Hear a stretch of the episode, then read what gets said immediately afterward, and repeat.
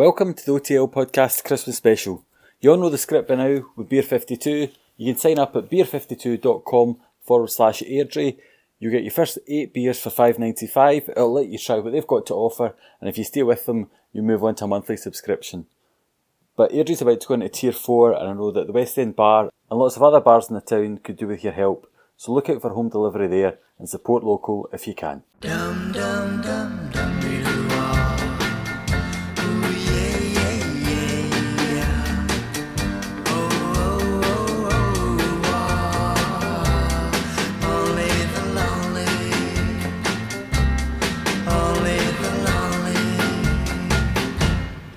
Welcome to the OTL Podcast. It is a Christmas special, and we are quite deliberately uh, going to try and stay away from the current results uh, or the current situation about the club and just have something a bit more light-hearted to, try and end a rubbish year.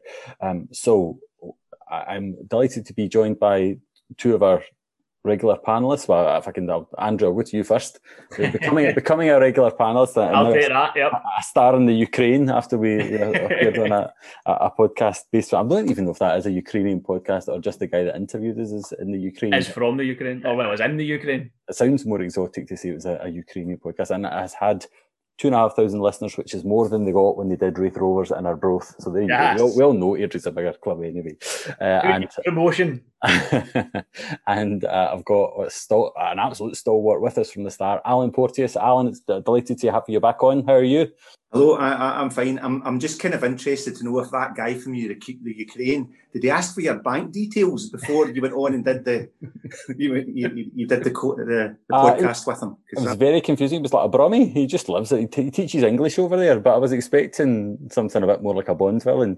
But uh, no, actually, just give me, give me, just give me your sort code and your account number, Colin, and I'll take a pound out your account and I'll give you it back just, just to make sure that you're on. The Have you been getting those weird emails, Colin? The same ones I've been getting. What, from the friends in they're from Nigeria.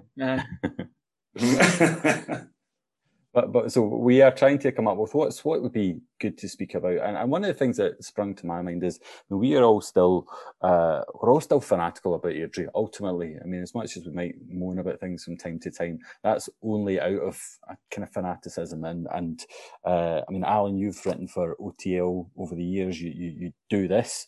Uh, Andrew, you've started your blog this season. So I mean, uh, what I'm trying to think is when we haven't been blessed with success over a long period now, what is it that keeps us wanting to travel about the country or even worse, tune into various qualities of live streams and, and watch Airdrie? So Alan, you, you of, of all the people we have in the podcast, uh, I think you're probably the most loyal in terms of uh, just- The old, oldest bit of nah, nah, you find. John and Brian are there, but you, you, you, you certainly, even, even when Airdrie are having a bad season, it always strikes me that you're prepared to go down to Stranraer, up to Peterhead or whatever.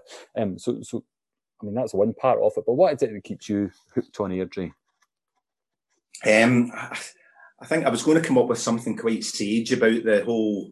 It's the hope that kills us, and it's that the hope of improvement and the want for Airdrie getting back to where they should be. But I kind of think it's it's more that feeling that I'm going to miss out if we do well. I think if we, you know, I'm I'm petrified that if I go and see four shit games, the fifth one will be absolutely brilliant, and I, and it, it frequently is. It's happened over the piece that I've got the flu or I've, I've got something else and I don't go and we win five nothing. You know, it's it's it's that that type of thing. So I, I, I do feel that there's missing out on the big win is is kind of part and parcel of it. I, I think as well that uh, uh, I- I've watched a lot of rubbish Airdrie games over, over, over my time, but I kind of feel that if it tipped the balance and I never went uh, and I chucked it for a while, I'd like to think I've at least got a wee bit of sporting integrity that I, I wouldn't want to come back in many ways if we if we got good again. It's that kind of glory hunting type Yeah. type of thing. I would honestly, if I somehow went beyond the pale and I just gave it a miss uh, and we got good, I, I just couldn't bring myself to to come back either. So I've just got you've just got to keep with it and and, and, hope that it uh, that, that, it- that, it comes right in the end. And I, I think in a more positive sense, and maybe maybe over the last few weeks, it, kind of got brought to mind that it's not been great football and whatever. But Robert's goal against Cove, see when the ball hits the back of the net like that, you know, I was in, I was in my uh, my, dining room, watching the telly, uh, watching it in the, the iPad, and I was off my seat, you know, and I'm like, oh man, I didn't see it coming, but oh, that was and that that feeling is just un, unparalleled, you know, and, and you don't that that's the sort of hook. You keep waiting for that to happen, even when you know you you'll put up with 180 minutes of garbage for that one second of brilliance, probably. You know, just just just just to just to see your team score that that goal and think, you know, for that for that next 10 minutes or whatever that that I we're getting better again, and that's it. That's the that's the turning point, you know. So I, I think that probably sums it up for me. Andrew, we you started watching it. It was uh, was the last throes of the Unions when, Yeah. despite the club being an absolute shambles, and, and when I've spoken to players from that era, like not having not having training kit, not having a place to train, Ian McCall still almost went out and won the first division. So so you still started watching with a level of success, and then the the, the, first few years of uh, Airdrie United, um, was still an ambitious team. We were spending, and we and we won uh, the league that we're now in. So you have had a high to start off with, but then like the rest of us, uh, the, the, the years where it's not been as good. So, so what's what's kept you interested to the extent that you want to then commit time to, to doing your blog this year? Yeah. No, I know what you mean. And success is obviously relative.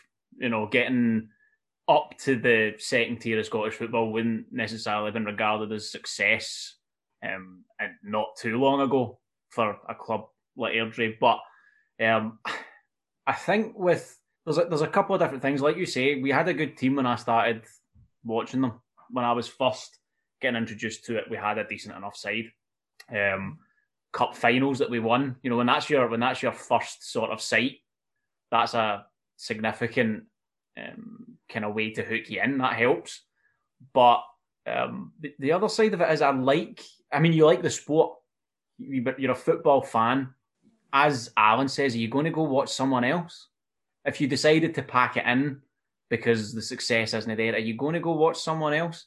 You're not, and you're you're going to miss everything about the football experience beyond sit and watch it on your couch. I know that's what everybody's having to do now, um, and everybody misses the hell out of it um, of, of going to a game. So imagine if that was what you were doing at all times. I couldn't imagine picking a different team to go watch if I chucked it with Airdrie, or if That was- hadn't have been. That that was always a big question at the time when Airdrie were Yeah. kind of going down the tubes. You know, people were sort of debating when it looked like? Airdrie were really Yeah. not going to be there. Would you actually just jack football in altogether, or would you go and would you go and watch somebody else? Could you create an allegiance with somebody else?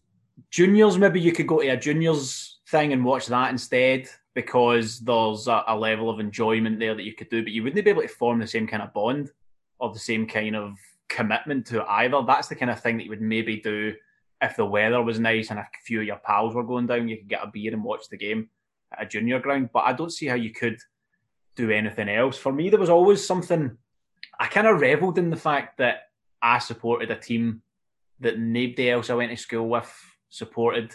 No one in the street supported. I wore a strip that, you know, out playing in the back that no one else would have worn. I kind of Were you, brought, a were wee you bit. brought up in Coatbridge? Cumbernauld. Cumbernauld. So it's all it's all um, Celtic fans or Rangers fans, and the Man United fan from down the street, um, whose dad was um, born and bred Manchester. So a couple of Man City fans now as well. exactly. When you see Um, kids now, like anytime there's a picture in an advertiser of a, a soccer camp, it is. It's all, uh, it's all Barcelona and Real Madrid. So Yeah. it's not, it's not even like it's Rangers and Celtic anymore. And uh, your heart jumps with joy when you see an Airdrie jersey, but it, but it's very rare. I think there was something about that that that I, I enjoyed, that I revelled in. I liked the maybe it was a wee bit contrarian, but I did like that there was something different. And then it ties in with the match day experience as well, doesn't it? When you're when you're at one of the games, there's something. I don't know if the word is honest, but there, there's something about supporting a team at perhaps you might say a lower level, a smaller support that it's perhaps intangible. You can't quite put your finger on what it is, but there's something, in my opinion, different about it, something special about it. I've got a mate who doesn't support a football team at all, um, but loves football and goes to the Scotland games, a big Scotland supporter, but he doesn't have a club side. And I can't I can't picture myself having the same level of enjoyment of the sport if I didn't have a horse in the race. You know, I think that's something.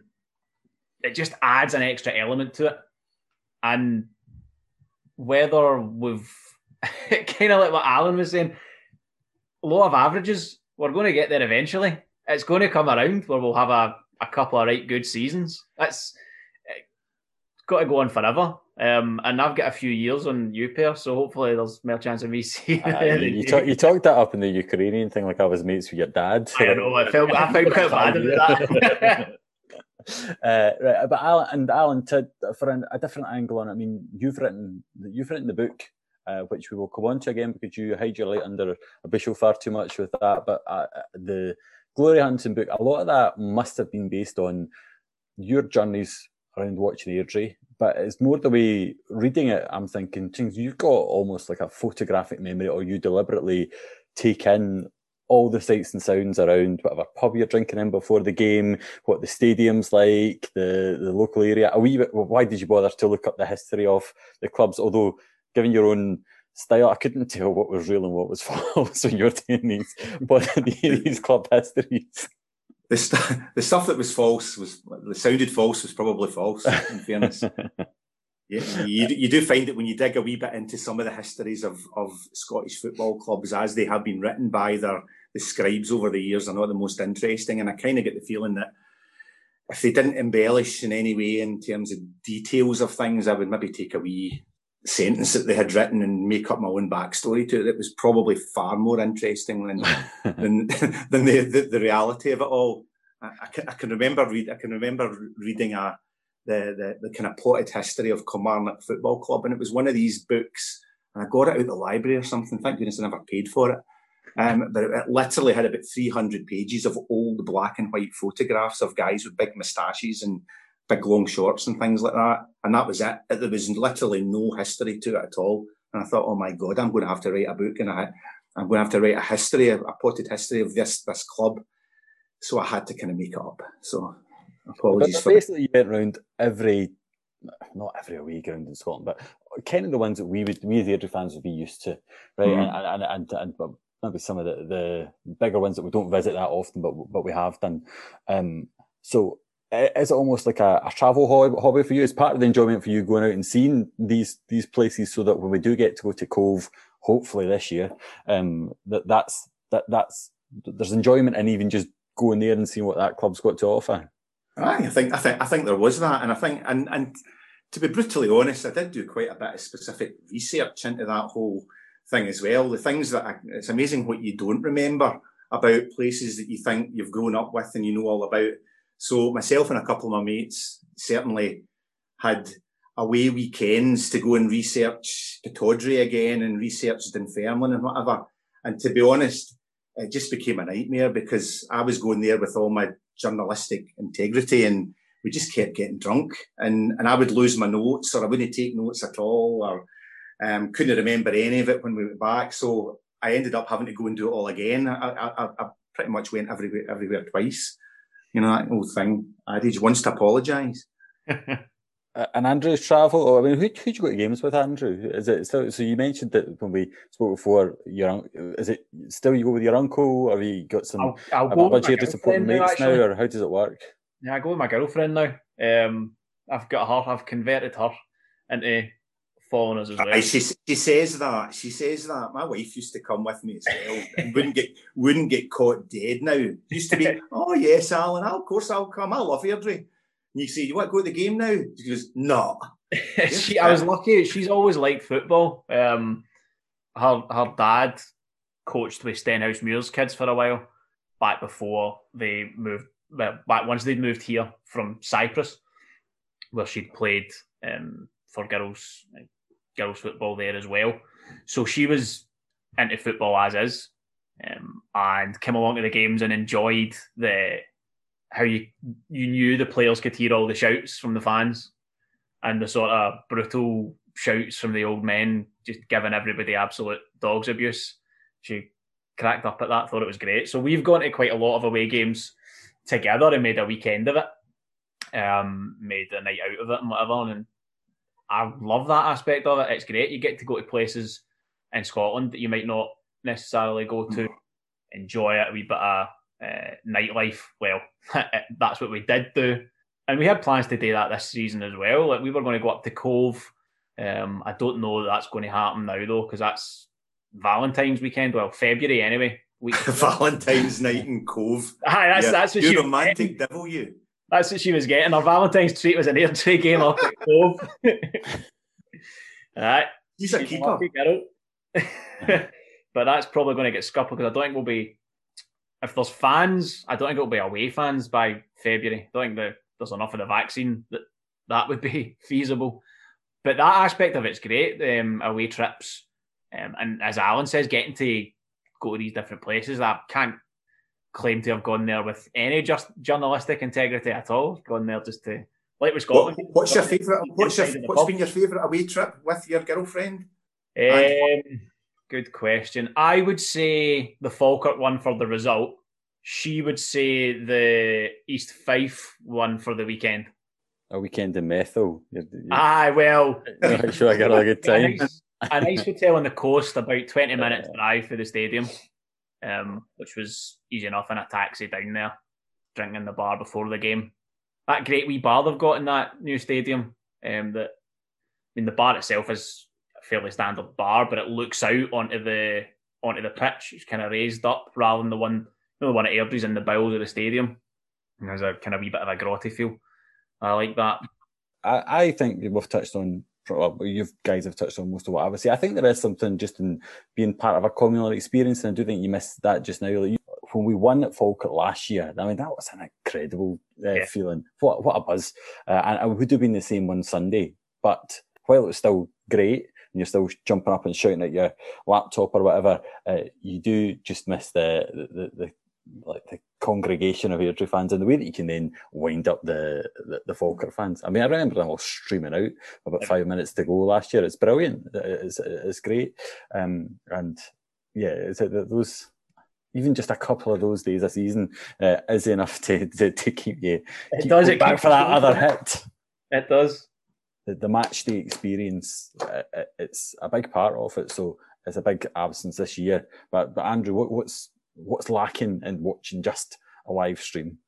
it is that communal experience, isn't it? It's exactly what you've said. It's that shared sense of joy at the last minute goal. It's the shared sense of despair at yet another dispiriting defeat.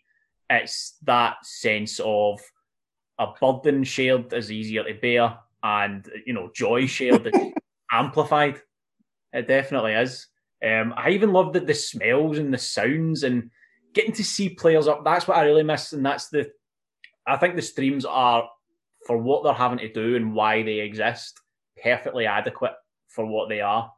Um, it's better than not having anything, but not being able to see them in detail, not being there and have them right up close in front of you, I miss that a lot.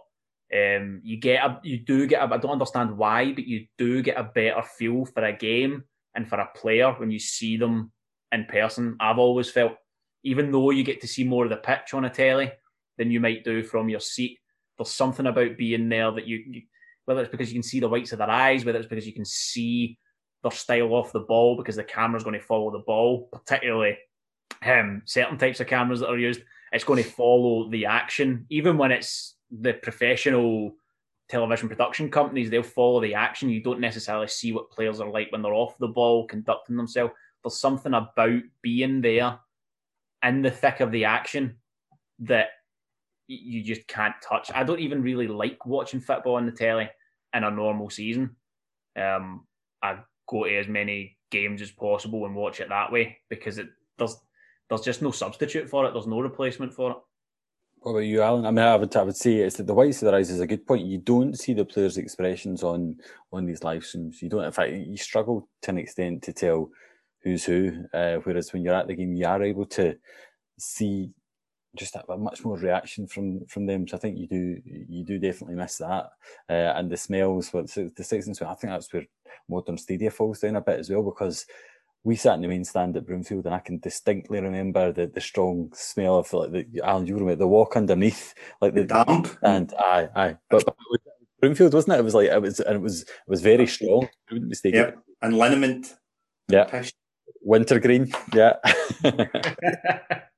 But what, what from my experience, anything else, Alan, that you think this is you're hankering for?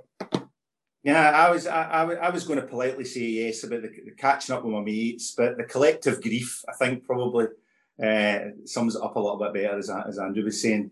Um, I, I kind of miss. You, you mentioned that the match day experience. I kind of miss my wee walk to the game, parking my car and that wee. And I'm always quite expectant. I know you'll find that quite difficult to believe, but I, I'm always expectant of a victory, and I'm trotting my way along there. I've looked forward to the game all week, and that walking down uh, the road and seeing the stadium and whatever, and I get a wee bit excited. You know, I'm kind of missing that a wee bit, and and obviously being a you know main stand at Broomfield, a child of the centre stand, I kind of miss my the, the ability to voice my displeasure at the the management. I think probably you know. It's, it's just it's it's ingrained in my blood. I, I really need I need to have a shout if it's not going well, and I find it I find it's not the same shouting at my iPad or shouting at my wife or shouting at cat. So those those would be the things for me. But that, but that, that's another point with it. Like when you when you score the winning goal, you all burst into song together. If you do that sitting on your own, you just be a weirdo. So, Aye, that's so, my uh, idea. Oh no, not having that. Should I have Kyle Connell stuck that wee two yarder in, and half a yarder in? I know, um, Alan, you were saying about when uh, Thomas Robert scored that goal against Cove and the that moment, but that moment when that half yard tap in goes in for Kyle Connell on Sunday, that had me on the roof. That was brilliant. I, did quite like the, the disbelief from their commentators as well. It's obviously it's like the, the hope in their voices, Yeah. which you, you'd completely appreciate. Oh no, it, it is a goal. It's been because um, who's it that puts the header in? Is it uh, Kerr that headers it? And the Yeah. keeper saves it. The boy obviously thinks that he's going to score when he gets the head on it because you hear the, the co-com go, "Oh no!" it's delicious. I even miss. I tell you, I miss the shouts for the stand that like Alan's talking about. I miss that because even at um, Scotland games and, and the other games, you always end up with some like regular contributors, if you like, from the side Yeah. who will come in with the save. Sometimes it's like terrible shouts that make or, or an intolerant wit. I like the intolerant wit. yeah. Someone that, and, and even if it's just a big sweary, it's, it's, if it's at the right moment, it's a big sweary and it's really appropriate. There's nothing better. Comic timing. Have, Yeah, you got a, have, you, have you got a favourite football shout? Either just a generic one that you always like, shoot your head at because it's just. I mean, people losing it over throw-ins is all, uh, which I do. Uh, "Ah, he's taking five yards. I mean, what's the point? the ref is not going to stop the game, but you let that kind of thing annoy you. But any favourite shouts from the stand? Used to always be, um, I don't know if he still goes to the games or not, but there was, there was always a guy that, that used to shout at Airdrie. So that's a very Airdrie specific one. He always shout, used to shout, come on Airdrie, into this Glasgow scum. And it didn't matter who you, you would be playing. You would be playing Queen of the South. or you'd be playing Inverness or something, but he would rattle us into this Glasgow scum. Um, and there's a, there's a couple of guys behind me, and, and one of the guys always says, send in the Air Force. So when we get a corner and the big guys are going up, he always shouts, they're sending up the Air Force. Get the Air Force in. I love that. That's brilliant. My favorite of all time, my favorite of all time was uh, I don't know if I've told you this before, but um, one of the games, one of the last games, I think, when Finlay was manager, not the last one, but one of the last ones, we're getting beat. Um, game's nearly finished, and a couple of boys behind us are saying to their pal, "Right, Moan, let's get out of here. I'm letting it go. Are you coming? Are you coming?" And he says, "No, I'm staying to boo." He's like, no, I've, I've paid my money. I'm wanting to get my boo in here. I've paid good money for this boo. I'm ready for it. I'm prepared. Staying to boo. That's my favourite one. That's brilliant. And, and obviously there was nothing, there you would imagine then that he's not said anything, he's not sworn or he's not done anything. He's just Ah, he's gone, kept his peace the whole time. Uh, there's a guy and that felt good up- for doing it. There's a big guy that sits up near us, Alan, who's got the loudest voice and the, the big, big bald guy. Uh, he's been going for years, like the, and and uh, like the, the apparently when Sandy Stewart was the manager at training, they all just used to shout to him, "Oh, Stewart," because that was uh, how he always introduced that the shout was coming. Or usually he's he's quite hard to listen to, but there was a game when Airdrie had just it was the week where we'd sold Scott Wilson, the centre half, uh, and we, we had quite a thin squad at the back, and Neil McGowan and Ian Other went up for a ball and headed each other, right? And they were both out. So you've then got no defensive cover. And I remember them just kind of looking around, going, oh. And Willie Wilson, cult hero Willie Wilson, was in the bench. Uh, and Kenny Black shouts, Why? Give me here. And this boy just shouted, Oh no! and like, like Sandy Stewart and Kenny Black turned in to give him daggers, but the whole main stand was just an uproar because and I, I, Willie Wilson was uh, in that team that won the won the league, uh, but he was always one of those who uh, got got a lot of abuse, uh, whether fairly, fairly, unfairly or not, uh, and it was uh, just kind of summed up the moment quite well. I did, I do always remember that one. I think I don't. Is they get a quite high pitched voice? Uh, no, No. no, No. no, not particularly. We'll point him out when we get back in the ground. He's he's, he's famous, but you know he's, he's, he's always got something to say. I always uh, Sandy Sandy Basso's quite good with a shout as well. I remember uh, when Bobby Donnelly was with us on loan, and he was he started the game and he was having a bit of a nightmare. It's like, "You're- that's Stevie Wonder playing up front, and then Bobby Donnelly went on to score like a hat trick in that game. so I was giving Sandy big like but Sandy's. There's the, the, the, I think it's the voice. I think you can the, the guys that can really carry it uh, and sound sound quite. I saw, I saw Cutting, cutting Yeah, is the word. yeah, aye, cutting a bit a bit of wit to it. Uh, it's it, it can live it. It can be the highlight of a game if it's been. My, yeah, my other favourite one, it might have been Morton. I can't remember um, exactly who it was, but you'll correct me if you remember the game. We beat somebody, it was either 5 1 or 6 1, I'm sure, and I'm thinking it's Morton. Um, and I ended up being late to the game. I come in after the first goal, and I'm just about to get into the stadium, and I hear the Airdrie support cheer. And I'm thinking, oh, God, I've missed. That's almost certainly going to be the only goal we get. I've missed it. But um, when the last goal went in, it's either the fifth goal or the sixth goal, but I'm sure it was the sixth. The Airdrie fan behind me went, "Oh, geez, a break, Airdrie!" Because he was fed up cheering. He was fed up standing up to clap. He wasn't having it. Uh, obviously, a bit tongue in cheek when he said it. That's another one that I enjoyed. Uh, right, strip club was the next thing that I had down. So, uh, what's your favourite Airdrie strip? Is it, is it as basic as it gets? Uh, Alan, what who, what what strip? T- tell us why you like it and, and what player? Because I always think that's quite a good. What player does it bring to mind when you when you visage that jersey? All right. I- I, couldn't narrow it down, but I'll rip through them very, very quickly for, for and there, various reasons. I do like the Umbro one, the original Umbro one, um, not the one we've got just now, which I do like as well. Um, really like that original one just because it was a big proper brand, and I don't think we ever had big proper brands of football strips until then. So that was really good. I always remember Jim Roger wearing it, and I, I'm pretty sure it's because he was in the Panini sticker set. So uh, apologies if I've got that completely wrong, but I'm pretty sure Jim Roger wore the Umbro strip in the Panini stickers thing. So I remember that one, really liked it. The original Bukta one as well. Um, you know, the one that had the big mad logo on it. The, the one that looked like a big farm implement. You know, it was, you go, how did they come up with that one? I don't even know what that is. Um, and I remember Willie Maguire wearing it, and I think I've maybe mentioned this in a podcast weeks and weeks and weeks ago um, because that strip was too big for Willie, and especially the shorts. The shorts were way, way too big for him. Um, but it was a cracking strip, and I remember Willie, Willie Maguire wearing it and diving around in it as well for many a penalty. And uh, another Bukta one because those were home strips, and away, the away the, the, away Bukta red with the white stripes was was a bit of a classic for me with the kind of the grandpa collar, and not for the player. I think more for the for the team. Um, you know, Paul Harvey was in that team, and uh, who else was? Uh, Stevie. uh, Maybe when- eh? Stevie Gray, maybe in that Bukta strip the red. I I think we probably had it for, for a wee while. I think it might it might, might have been that, but, but it was like it, it almost becomes synonymous with that game against Dunfermline, the promotion chasing game that we drew one each at East End Park, and uh, Kenny McDonald scored the free kick as well. So it's that's almost my favourite game, despite the fact that we didn't win it. Um, so that that strip in itself becomes a bit of a belter, and I had it, and I don't know what happened. I think my mum threw it out for some reason. She went and she went through it a number of years ago, saying you've left stuff in the loft or in a drawer, and I just said I just chuck it all out, and I, and I lost it. So bad news there. What about you, Andrew?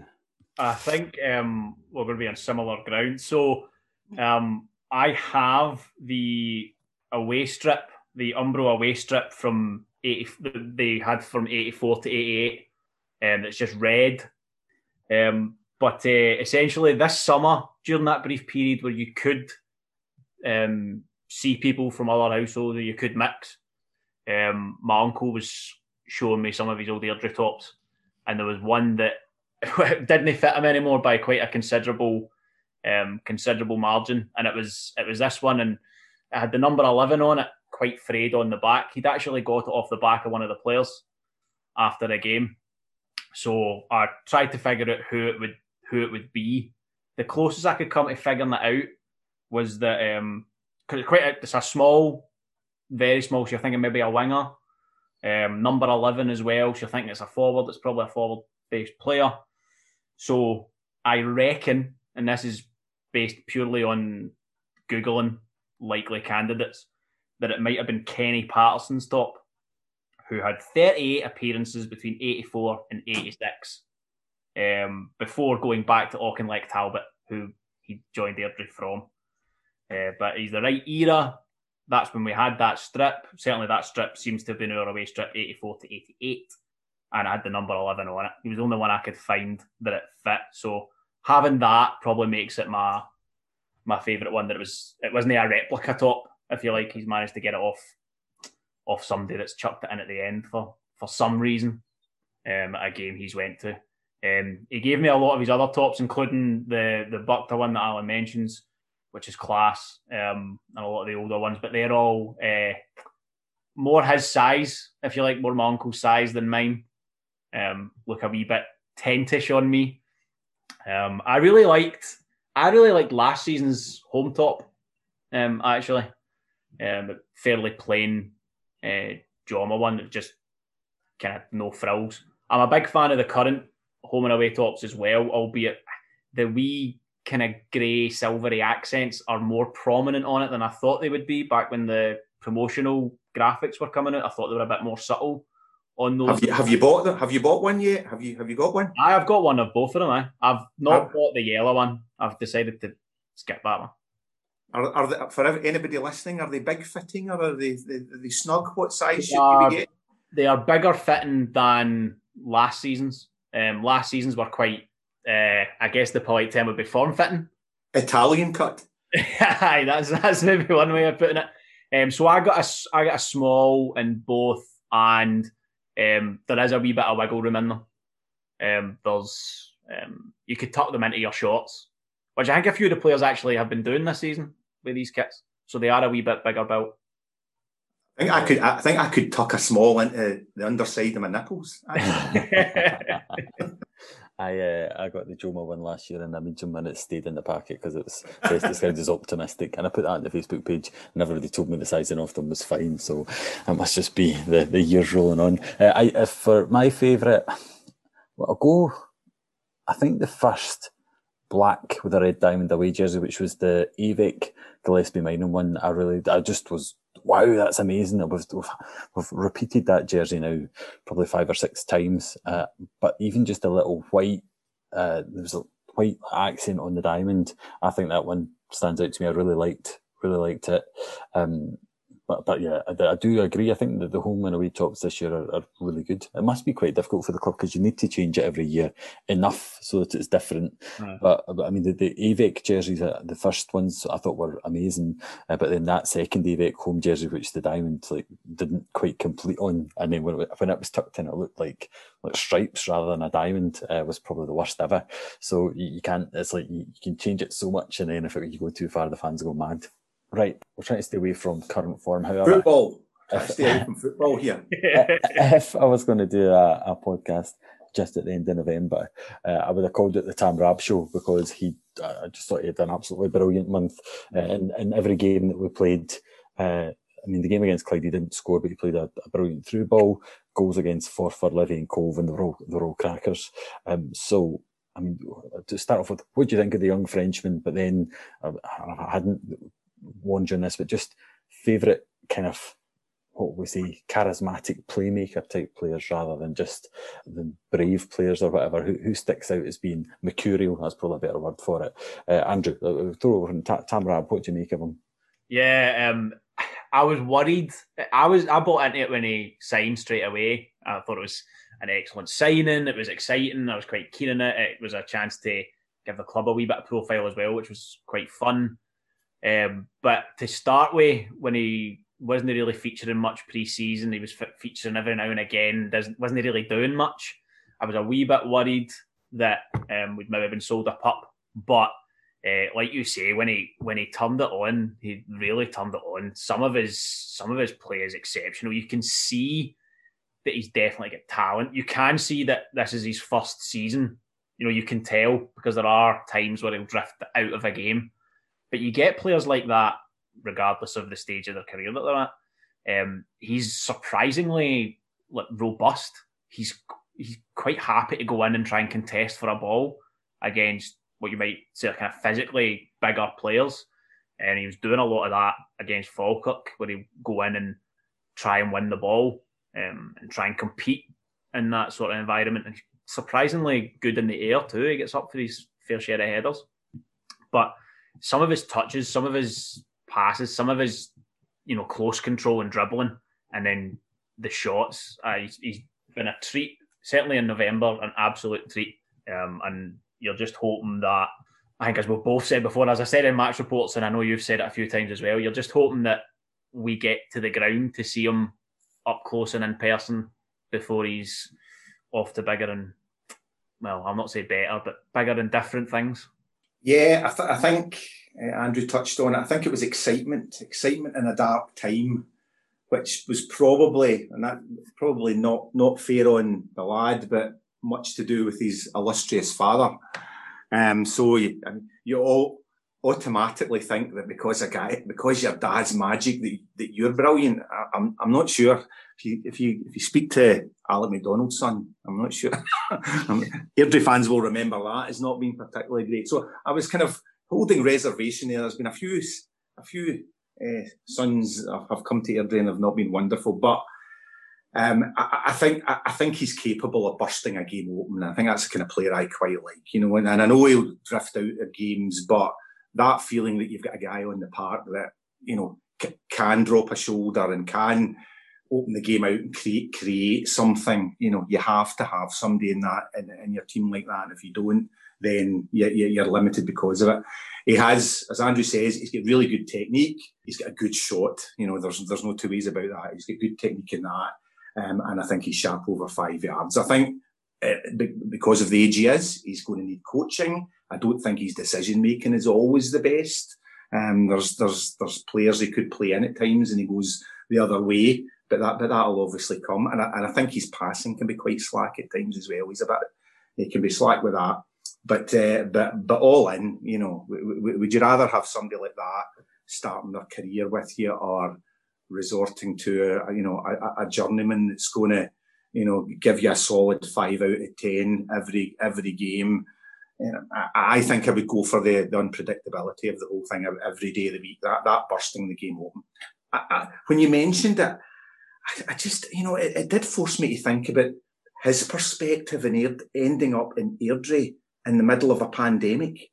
You know, in a team that's probably not firing in all cylinders as well you know, how does that, you know, affect you as a young guy being in a foreign country and not being able to go out and do stuff and, and, and what have you? You know, has that, that is bound to have affected his state of mind and his potential, his, his form and his potential. So we've probably, you know, it, it could be forgiven for only having shown 60, 70% of what he's capable of. So I'll, I'll kind of look forward to, to things settling down. And if, you know, obviously if we do get back to the games and the pandemic's behind us, you know, hopefully, fingers crossed, we get a few months, you know, to see him really, you know, relaxed and uh, and, and, and, a decent team, you know, showing us what he, what he can do. Yeah, I think I think that's a really good point. I think he looks like that. I mean, obviously, this is all very unscientific, but he strikes you as that kind of player that would relish playing in front of a crowd, mm. that would relish the opportunity to kind of get them off their seat, that would relish the opportunity to do something that um, gets the crowd engaged. And you know, there's there's a wee bit of um, arrogance to that, which is great. At the the gala streak, I think players, particularly attacking players and game changing players, need to have if they're going to do the job. as Alan says, he he's an unpredictable player, and that you don't know what he's going to do when he's got the ball, which must be horrendous for opponents. Um, and it does mean that sometimes he'll hit a frustrating free kick at the wall, or maybe try and take on one man too many. But it also means that he's going to every now and again, or quite regularly in November anyway, dip the shoulder, go past somebody, and smack one into the top corner. He's he's electrifying. I bought the t-shirt, um, which, if you want to know, um, is a much more snug fit than the the kit. Um, but that's fine. That's uh, maybe one I'll just wear in the house. Um, A lot of people just now are slagging off the Celtic fans for turning up at the stadium and throwing the Heras fencing at police officers and stuff. In my opinion, that t-shirt's worse. when, he, when they launched it, I was thinking because there's the I, I love the uh, picture Robert Dale captured. Uh, it's funny, Jo- John, Stephen, and Robert will sit next to each other, and you just get slightly different pictures. But Robert's got uh, Tambrab hitting the shot against Cove, and then it's almost like the Maradona picture with about seven Cove players in the shot, and, and Kyle Connell's uh, in it, which kind of wastes it a wee bit. He should have got himself out of it. so it looked, you know, but knowing that he scored a goal from that position, I'm thinking, oh, just put that in the t-shirt. Uh, and then I kind of had a panic because I thought that's so stylized. It must be like some famous French artist that I'm just not clever enough to know why they've. You're worried you were slagging off that Noel way. Or something. Aye, but but I don't I don't even think it is. I don't I don't know. Uh, but anyway, uh, plenty of people bought it. You're not the only one. I'm obviously just a grumpy old man and not liking it. But uh, and Emma uh, Quigley off this podcast was giving me pelters on Twitter for moaning about it. But no, no, no, no, not for me. Maybe maybe there's a market for for photoshopping uh, memorable goals from Airdrie strikers that never scored them. You know, the the Stuart Ingram forty yarder at Ibrox. You know, stuff like that. I think that. that- that- Colin, you're an expert IT guy. You can get yourself. You could make that. I think there's, there's money to be made in that. My Zoom isn't working tonight, so I don't think I can claim that uh, that title. Um, but what about uh, other Mercurial players down, down the years? Mean, Alan, well, you've you've seen, you've been lucky enough to see Airdrie for, for longer than us. Who's who are ones that stick out? We've touched on like Stevie Gray before in the, the podcast. Right. Um, Others that jump out. Jerry Jerry Christie. Jerry Christie was a winger that was just not the fastest, but just could, could beat guys all day long and did it without effortlessly. Um, he he he, he really got it got me excited. Aye. Um, Innes McDonald, who people will remember as well, the Innes shuffle. That was another one. Just used to throw his throw his foot over that ball about twenty times, and by the twenty first time, the guy in front of him either had got bored with with the animation or just had no idea what was happening next, and Innes would go the other way. Um, so aye, those would be my two that, that, that kind of stand out in memory, and Willie Maguire as well. Willie Willie was a had had a great tan, tanner ball ability, to use an old phrase.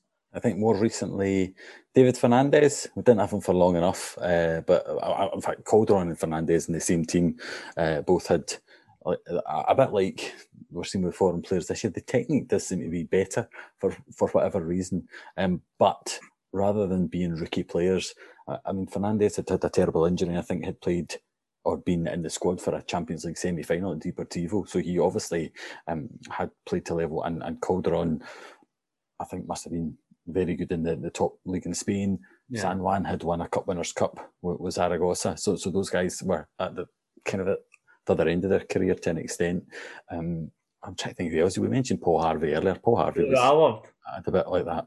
Your own We haven't had many. We haven't had many of late. It's almost like players like that are a little bit unfashionable, Yeah. aren't they? I Willie McLaren, Vareille. maybe? Do you remember Jerome Vareille? I was thinking about Willie McLaren as well, but Jerome Vareille was always good for a an interesting bit of play and a kind of fabulous goal every now and again as well. Yeah. He such a class to him. Aye, aye. Henry Templeton. There's another one. I'll throw that one. Who is as a cousin or a was that brother or whatever of the guy that played with Rangers, Oh, really? I didn't know that. uncle or something like that. I, I don't know. But Henry Templeton played in. I'm pretty sure he played in Ally MacLeod's team. He was he, he was he, he was a good player like that as well. Oh, Yeah, and easily- another quite exciting easily French come on. Um, I can't for the life of me remember. Z- Xavier Barrau. Uh, maybe that's him. He was uh, 2008. I remember him getting slagged in the match program after we beat France at Hampden when Walter Smith was manager. 2000, 2007, 2006. I quite liked him. He was quite good. But, uh, yeah, but we didn't have him for all. He went off to Gretna. Aye, that's right. He went to Gretna. In fact, he went to Gretna, and I think only played as a trialist, and then they they didn't take him on, but he'd scored the winner against St Johnstone, and they only just pipped St Johnstone to the league, so uh, he, he had a, a telling contribution. Yeah, no, I, I agree. I think that, that we really want to get to see uh, to see him play in the stadium, and I was lucky enough to see Newcastle and when Alan Shearer was playing, and it was just the when the ball got to Shearer anywhere near goal, just the sense of anticipation in the stadium and everybody being on the edge of their seat. I think he would give us a bit of that, so it'd be it'd be great to see. Uh, It's, it's that, it's back, back to what we're missing. like Faddy for Scotland in that period, um, which made him a bit of a hero of mine. Um, I was at that exact best age for it. You know, whenever he get the ball in the final third in a Scotland shirt, you just thought he was going to do something different, something a bit stick out. Yeah, and I don't even think he was in the final third. That goal in Paris, it was probably the, the final half. He was so was far away. the picture uh, with Kyle Connell kind of ruining it, there's a great angle of that goal in France where Barry Ferguson is clearly telling him to stop being an idiot in a, in a less polite uh, polite choice of words for taking a shot. He's wanting him to keep the ball or pass it or have a bit of possession and give Hold him it up. break. And he's telling him, "What are you doing?" And he's wee, his wee particular Barry Ferguson way is Faddy's his, his foot is already travelling. I think the ball's actually in the air. It's left his foot already. But it's funny that. But We'll, we'll, we'll try and wrap it up because this, this has been uh, great fun, much better than talking about current football. but um, like the, the, a question I've got is uh, just are, are, are football fans too tribal these days? So uh, as I've got older, uh, I've started to just kind of accept it for, for what it is. And it's almost like you say, you don't want to miss out. And we hope that one season we will storm to a league title. And we, we know how great that can be. But a lot of the time, that's not what's going to happen. Um, but not just not just Airdrie fans, looking at, at everyone, uh, and I include myself in this, so the kind of way that you you react to games. On Pie and Bovril, the Falkirk fans were raging on Sunday after losing to us, even though they're still sitting pretty at the top of the league. Uh, and I wouldn't bet against them for, for promotion. Um, I- I reckon probably everybody in the league except Montrose, uh, the manager's not really got the full backing of the, the fans. Um, and I wonder whether whether it's social media or whatever it is, is there is there a sense that the expectations are just too high and really you just need to take the enjoyment where you can find it, whether that's because you've got Thomas Robert in your team because you did beat Clyde 5 nil and you went up and, and gave Forfar a bit of a doing the next week, or uh, uh, do I need to uh, be a bit more ambitious and not accept so little? what, what do you reckon? Uh, Alan, what do you think? Are, are, we, are we too critical or too I think in a general sense- probably a better way to say it? I think I think in a general sense, I think you're, you're absolutely right. I, I, I constantly look at English football and I look at the Premiership, for example, and you know, you if you listen to any kind of any kind of phone in or, or whatever, almost every team in the the top ten or so of of, of the Premiership. All their fans think they should be winning the league, you know, and you know how an Arsenal fan can can have the you know the God or a Spurs fan can have the God given right to be challenging to win the league when you've got Chelsea, Man City, Liverpool, and whatever else. You know, there, there just, I think there's that hype and that expectation. And as you say, the social media that lets everybody air their opinion. You know, everybody always thinks that they should be, you know, doing a wee bit better than, than they are. I, I think that most Airdrie fans are pretty realistic about, about, about where we are. We're not, you know, we're- not the top three or top four of the championship um, that we probably were in the DL era. I'm not saying that with you know a, you know a bit of fortune and and uh, and good appointment here and there that, that we couldn't be, um, but I think I think everybody is pretty realistic about it. I think the danger though is actually that, that, maybe we we, we go, go too far the other way and we start to accept underachieving as our level. You know, I, I think we have got every right to be challenging Falkirk this year and, and Partick Thistle. There's no reason not to. Therefore, you know, to be humming and hawing about, you know, or, you know, if, if we can sclaff a, a result against Cove or Montrose or something, you know, I, I, I don't, I don't buy into that. I, th- I- I think we have to always aspire to do better. Um, a, a point I would make is that, and maybe this comes with with age as well.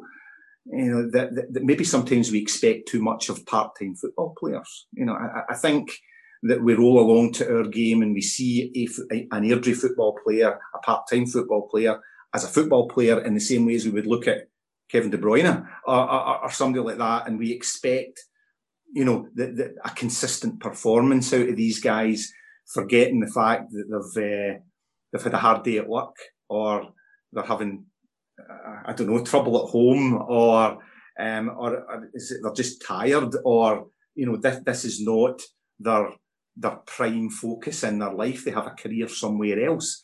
Therefore, you know, I, I think that's that's a difficult one to, to, to manage, and it's probably a difficult one for foot, for football managers in our league to deal with as well. You know, I think that's it's not just putting a football team in the park and getting the tactics right and whatever, because you have got a group of guys that this is maybe not their prime focus. They're maybe struggling for fitness. They maybe, you know, have you know they're working hard elsewhere, uh, that that type of thing. So I, I, I do think I, I think it's a an added, you know, an added managerial thing to deal with that, that probably the, the, the high quality big managers of the of the Scottish Premiership or the English Premiership don't have to deal with at all. You know, dealing putting their arm around the guy and dealing with the guy who's just knocked off ten minutes ago from from his hard hard work on the building site. You know that that type of thing. Yeah, you can't even put your arm around them. You need to be sympathetic from. Aye, aye, To- absolutely, to- absolutely. to- and then and then then they're going to run out, and you've got a whole load of guys like us shouting at them for not Yeah. giving their all. You know, Mark Wilson said quite an interesting thing when, well, I say interesting, when he left Airdrie and he, I think he saw the writing was on the wall with how the next season was going to go and jumped. Uh, but he made, he made a comment about, he thought too many Airdrie fans remembered Airdrie from the, the 90s. And he also said he thought it was possibly because he'd played for Celtic that he wasn't well accepted now. Uh, I take real issue with with both parts of it. I don't think Mark Wilson particularly got much abuse. The team did okay. The team got to the playoffs. Losing to Alloa was was really disappointing. But I don't remember um, people shouting for, for him to get the sack at any point or, or him getting that much abuse. Um, and to the point at the start of this, like that was so long ago. We've, we've, we've been through this for long and weary now. We're not expecting to to win everything all the time um, in the way that like I joked earlier about the, the, Celtic fans' reaction is hilarious. Just at how uh, just as things started to go against them, uh, they can't cope with it. We're not in anything like that position. So I think we're actually um, we are realistic, albeit with we're still we're, we spoke about it at the start. You're fanatical as a football fan, so that works in the way that you will pay twelve quid to watch a live stream of the game. You'll buy jerseys, you'll do whatever else. But the other side of that is uh, your overreaction to a defeat or whatever. That's that, that, that, that you can't have one without the other. Uh, Andrew, what do you think? Is, is it has it changed? Maybe it's maybe it's just always been the same, and there's more outlets for us to actually see it. I think you've hit onto a kind of salient point there. With fanaticism comes a bit of hysteria, right? Fanatics tend to be a bit hysterical at times. And I think there definitely is a bit of hysteria. It's part and parcel of being a football fan. So, does social media have a part to play in it? To an extent, when your first reaction can be instantaneously transmitted. Every Airdrie fan, every football fan's first reaction to their team getting horsed or their team losing a game that was important is rage and you know the sick feeling in the pit of your stomach and that sort of knowing oh I knew they would do this. I knew they would do this to me kind of feeling that you get creeping up the back of your neck. So when you can communicate that instantaneous feeling um, across the internet or into a fans group it then feeds itself because everybody else is doing the same thing. And that snowballs and turns into something with a bit of momentum of its own. But that's not any kind of sentiment that wasn't being shared on the way out the stadium and into the pubs and into the um, clubs and into anything else pre social media. So I don't think it's a social media invention, as Alan kind of hinted that it maybe gets exacerbated by things like that. Um, And even then, you always had football forums. You always had things like the hotline and all that kind of super scoreboard and all that. Yeah, yeah, but those guys get cut off when they, if they say anything remotely Yeah. dodgy. I, I used to remember listening to Radio Clyde's phone in, and if you actually any of the guys that actually came on and literally criticised one of the players, you know, it would be Jimmy Sanderson or somebody like that would be on saying, "Oh, I'm not going to put up with you challenging a professional footballer." Cut off. Yeah. You know, yeah, no, I know. social media doesn't afford that type of it doesn't afford that, and I think the it's something that happened with rolling news meant that there's so much airtime to fill, so you have to be talking about something, and that's why news media is the way it is. Well, when you've got things like Sky Sports News, the same kind of thing happens. They need to have something to talk about.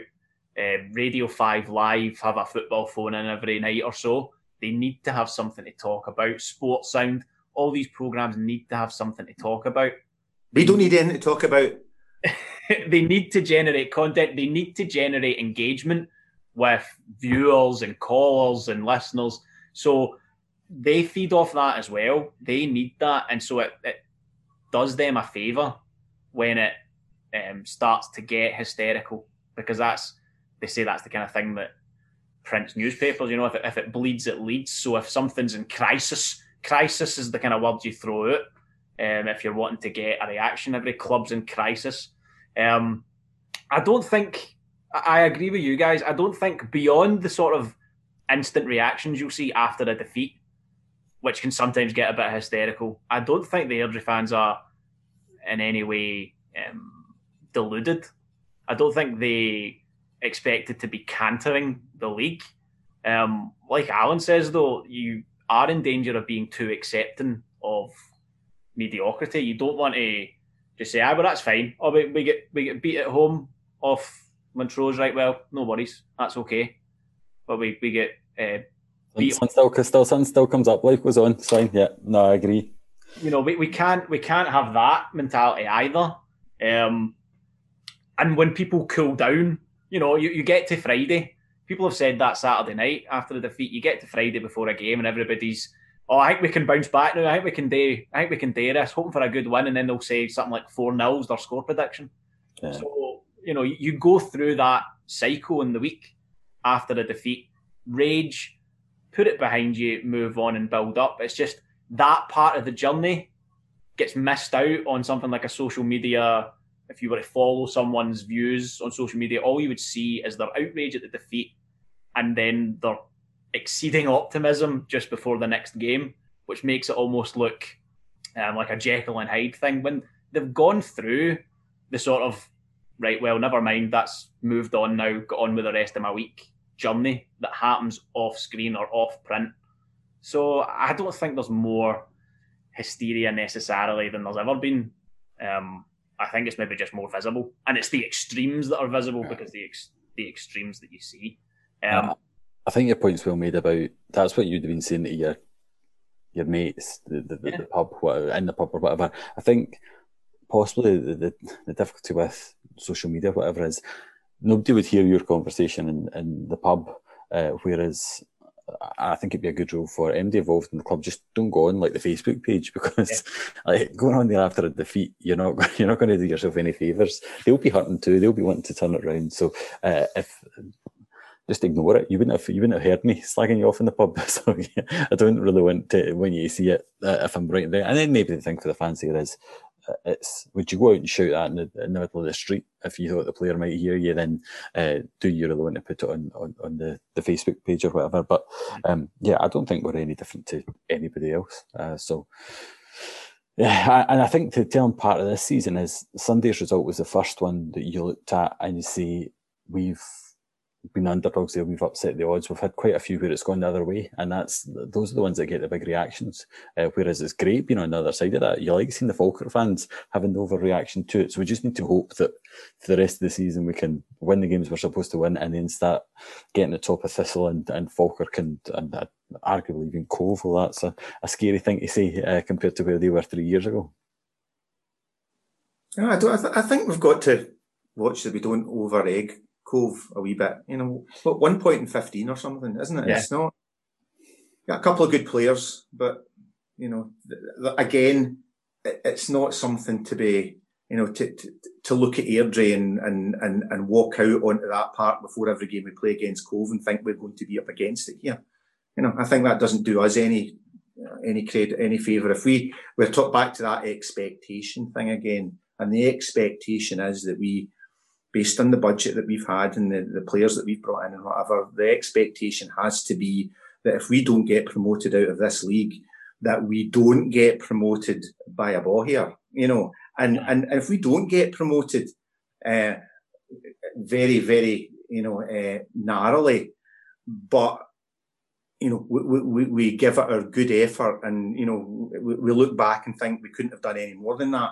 I'm not going to be the type of person that's, that's going to be throwing my toys out the pram and saying this is a desperate failure. You can only ask of people what, you know, to do their best. You know, what, what, what the expectation has to be for Airdrie, I think, is that we don't, you know, sink into some kind of mediocrity and we, we end up being sixth or seventh in the league, hoping that we get two or three results that put us back to fourth again.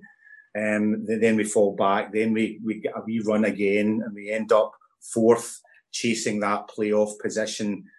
You know, that, that, that, that to me is underachievement Yeah. for a club, for a club like Airdrie because you know deep down that if we got into that playoff position, there's not the form there to, to suggest that we're going to make a fist of, you know, four games to get us into the, the league above us. You know, I think we're slightly better than that. Um, but as I say, if we fail by, you know, making a real fist of it, nobody's going to criticise anybody for doing that.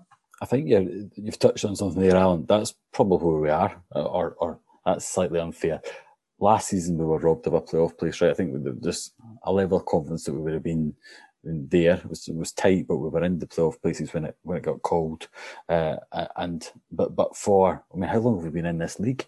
And for a league where something happens to six of the teams at the end of the season, only once have we made the playoffs in in what about ten years? We are that team that finishes like fifth, sixth, seventh, uh, and that's there's probably that there's a bit of pent up frustration at that. That's not what we want, uh, and that's what we've had for too long. So you're now hoping that there there seems to be a bit more investment. We can finally shake that off, and then when it doesn't happen, then that's when you you, you really start to struggle with it. Indeed. I think that's I think that's um, pretty much where we are, as you say. But I think I kind of feel that we're going to recreate last season. You know, I, I think we'll be in and amongst the top four in some form or the other come the end up, and then it'll be about you know where we go from there. It looks like we're, we look on we're, we are points wise on track for the same as last year. Um, it's just that last year didn't finish. Um, so we'll see where we are. As Alan says, it's it's it's the manner. If we don't go up via the playoffs, then you- you're hoping that it's after a narrow playoff defeat, ideally in the final. Um, you look back on you were talking about Matt Wilson and the Alloa team. You look back on them, and not only did that Alloa team end up going up, so beating us and then going all the way through, but they they've stayed up. They've not come back down. And the manager that they had at the time, Jim Goodwin, is now a manager in the in the top division with St Mirren and is going through to a, he's going to Hampden in a cup semi final um, and is fighting for a top six place. So they obviously had something about them. And if you if you go out to someone in that sort of scenario, you can look back and go right, okay, it's not the end of the world because there was Yeah. an almost to it.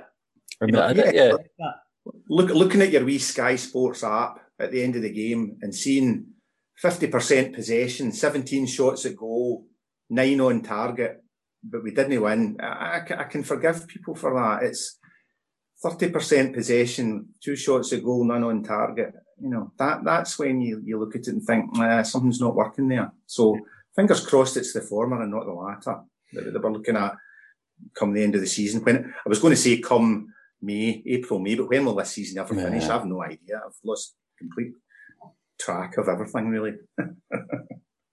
Uh, we- need to wrap this up. We'll finish with that. Th- th- This is the thing that shocked me to the core. course. You mentioned possession stats there. Do you know how possession stats are done?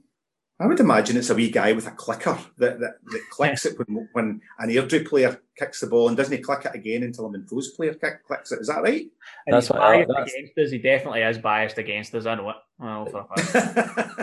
That's what that's what I always thought, right? There must be somebody whose job is, especially when it was the big game on the TV that he's sitting with, like he's he's white button for Airdrie and he's blue button for Falkirk, and he just has to go between them, and then some fancy computer works out who who the ball. It's not done that way at all. You take the total number of passes in a game, completed passes, uh, and then you just it's just a percentage of that. So if Airdrie are showing us.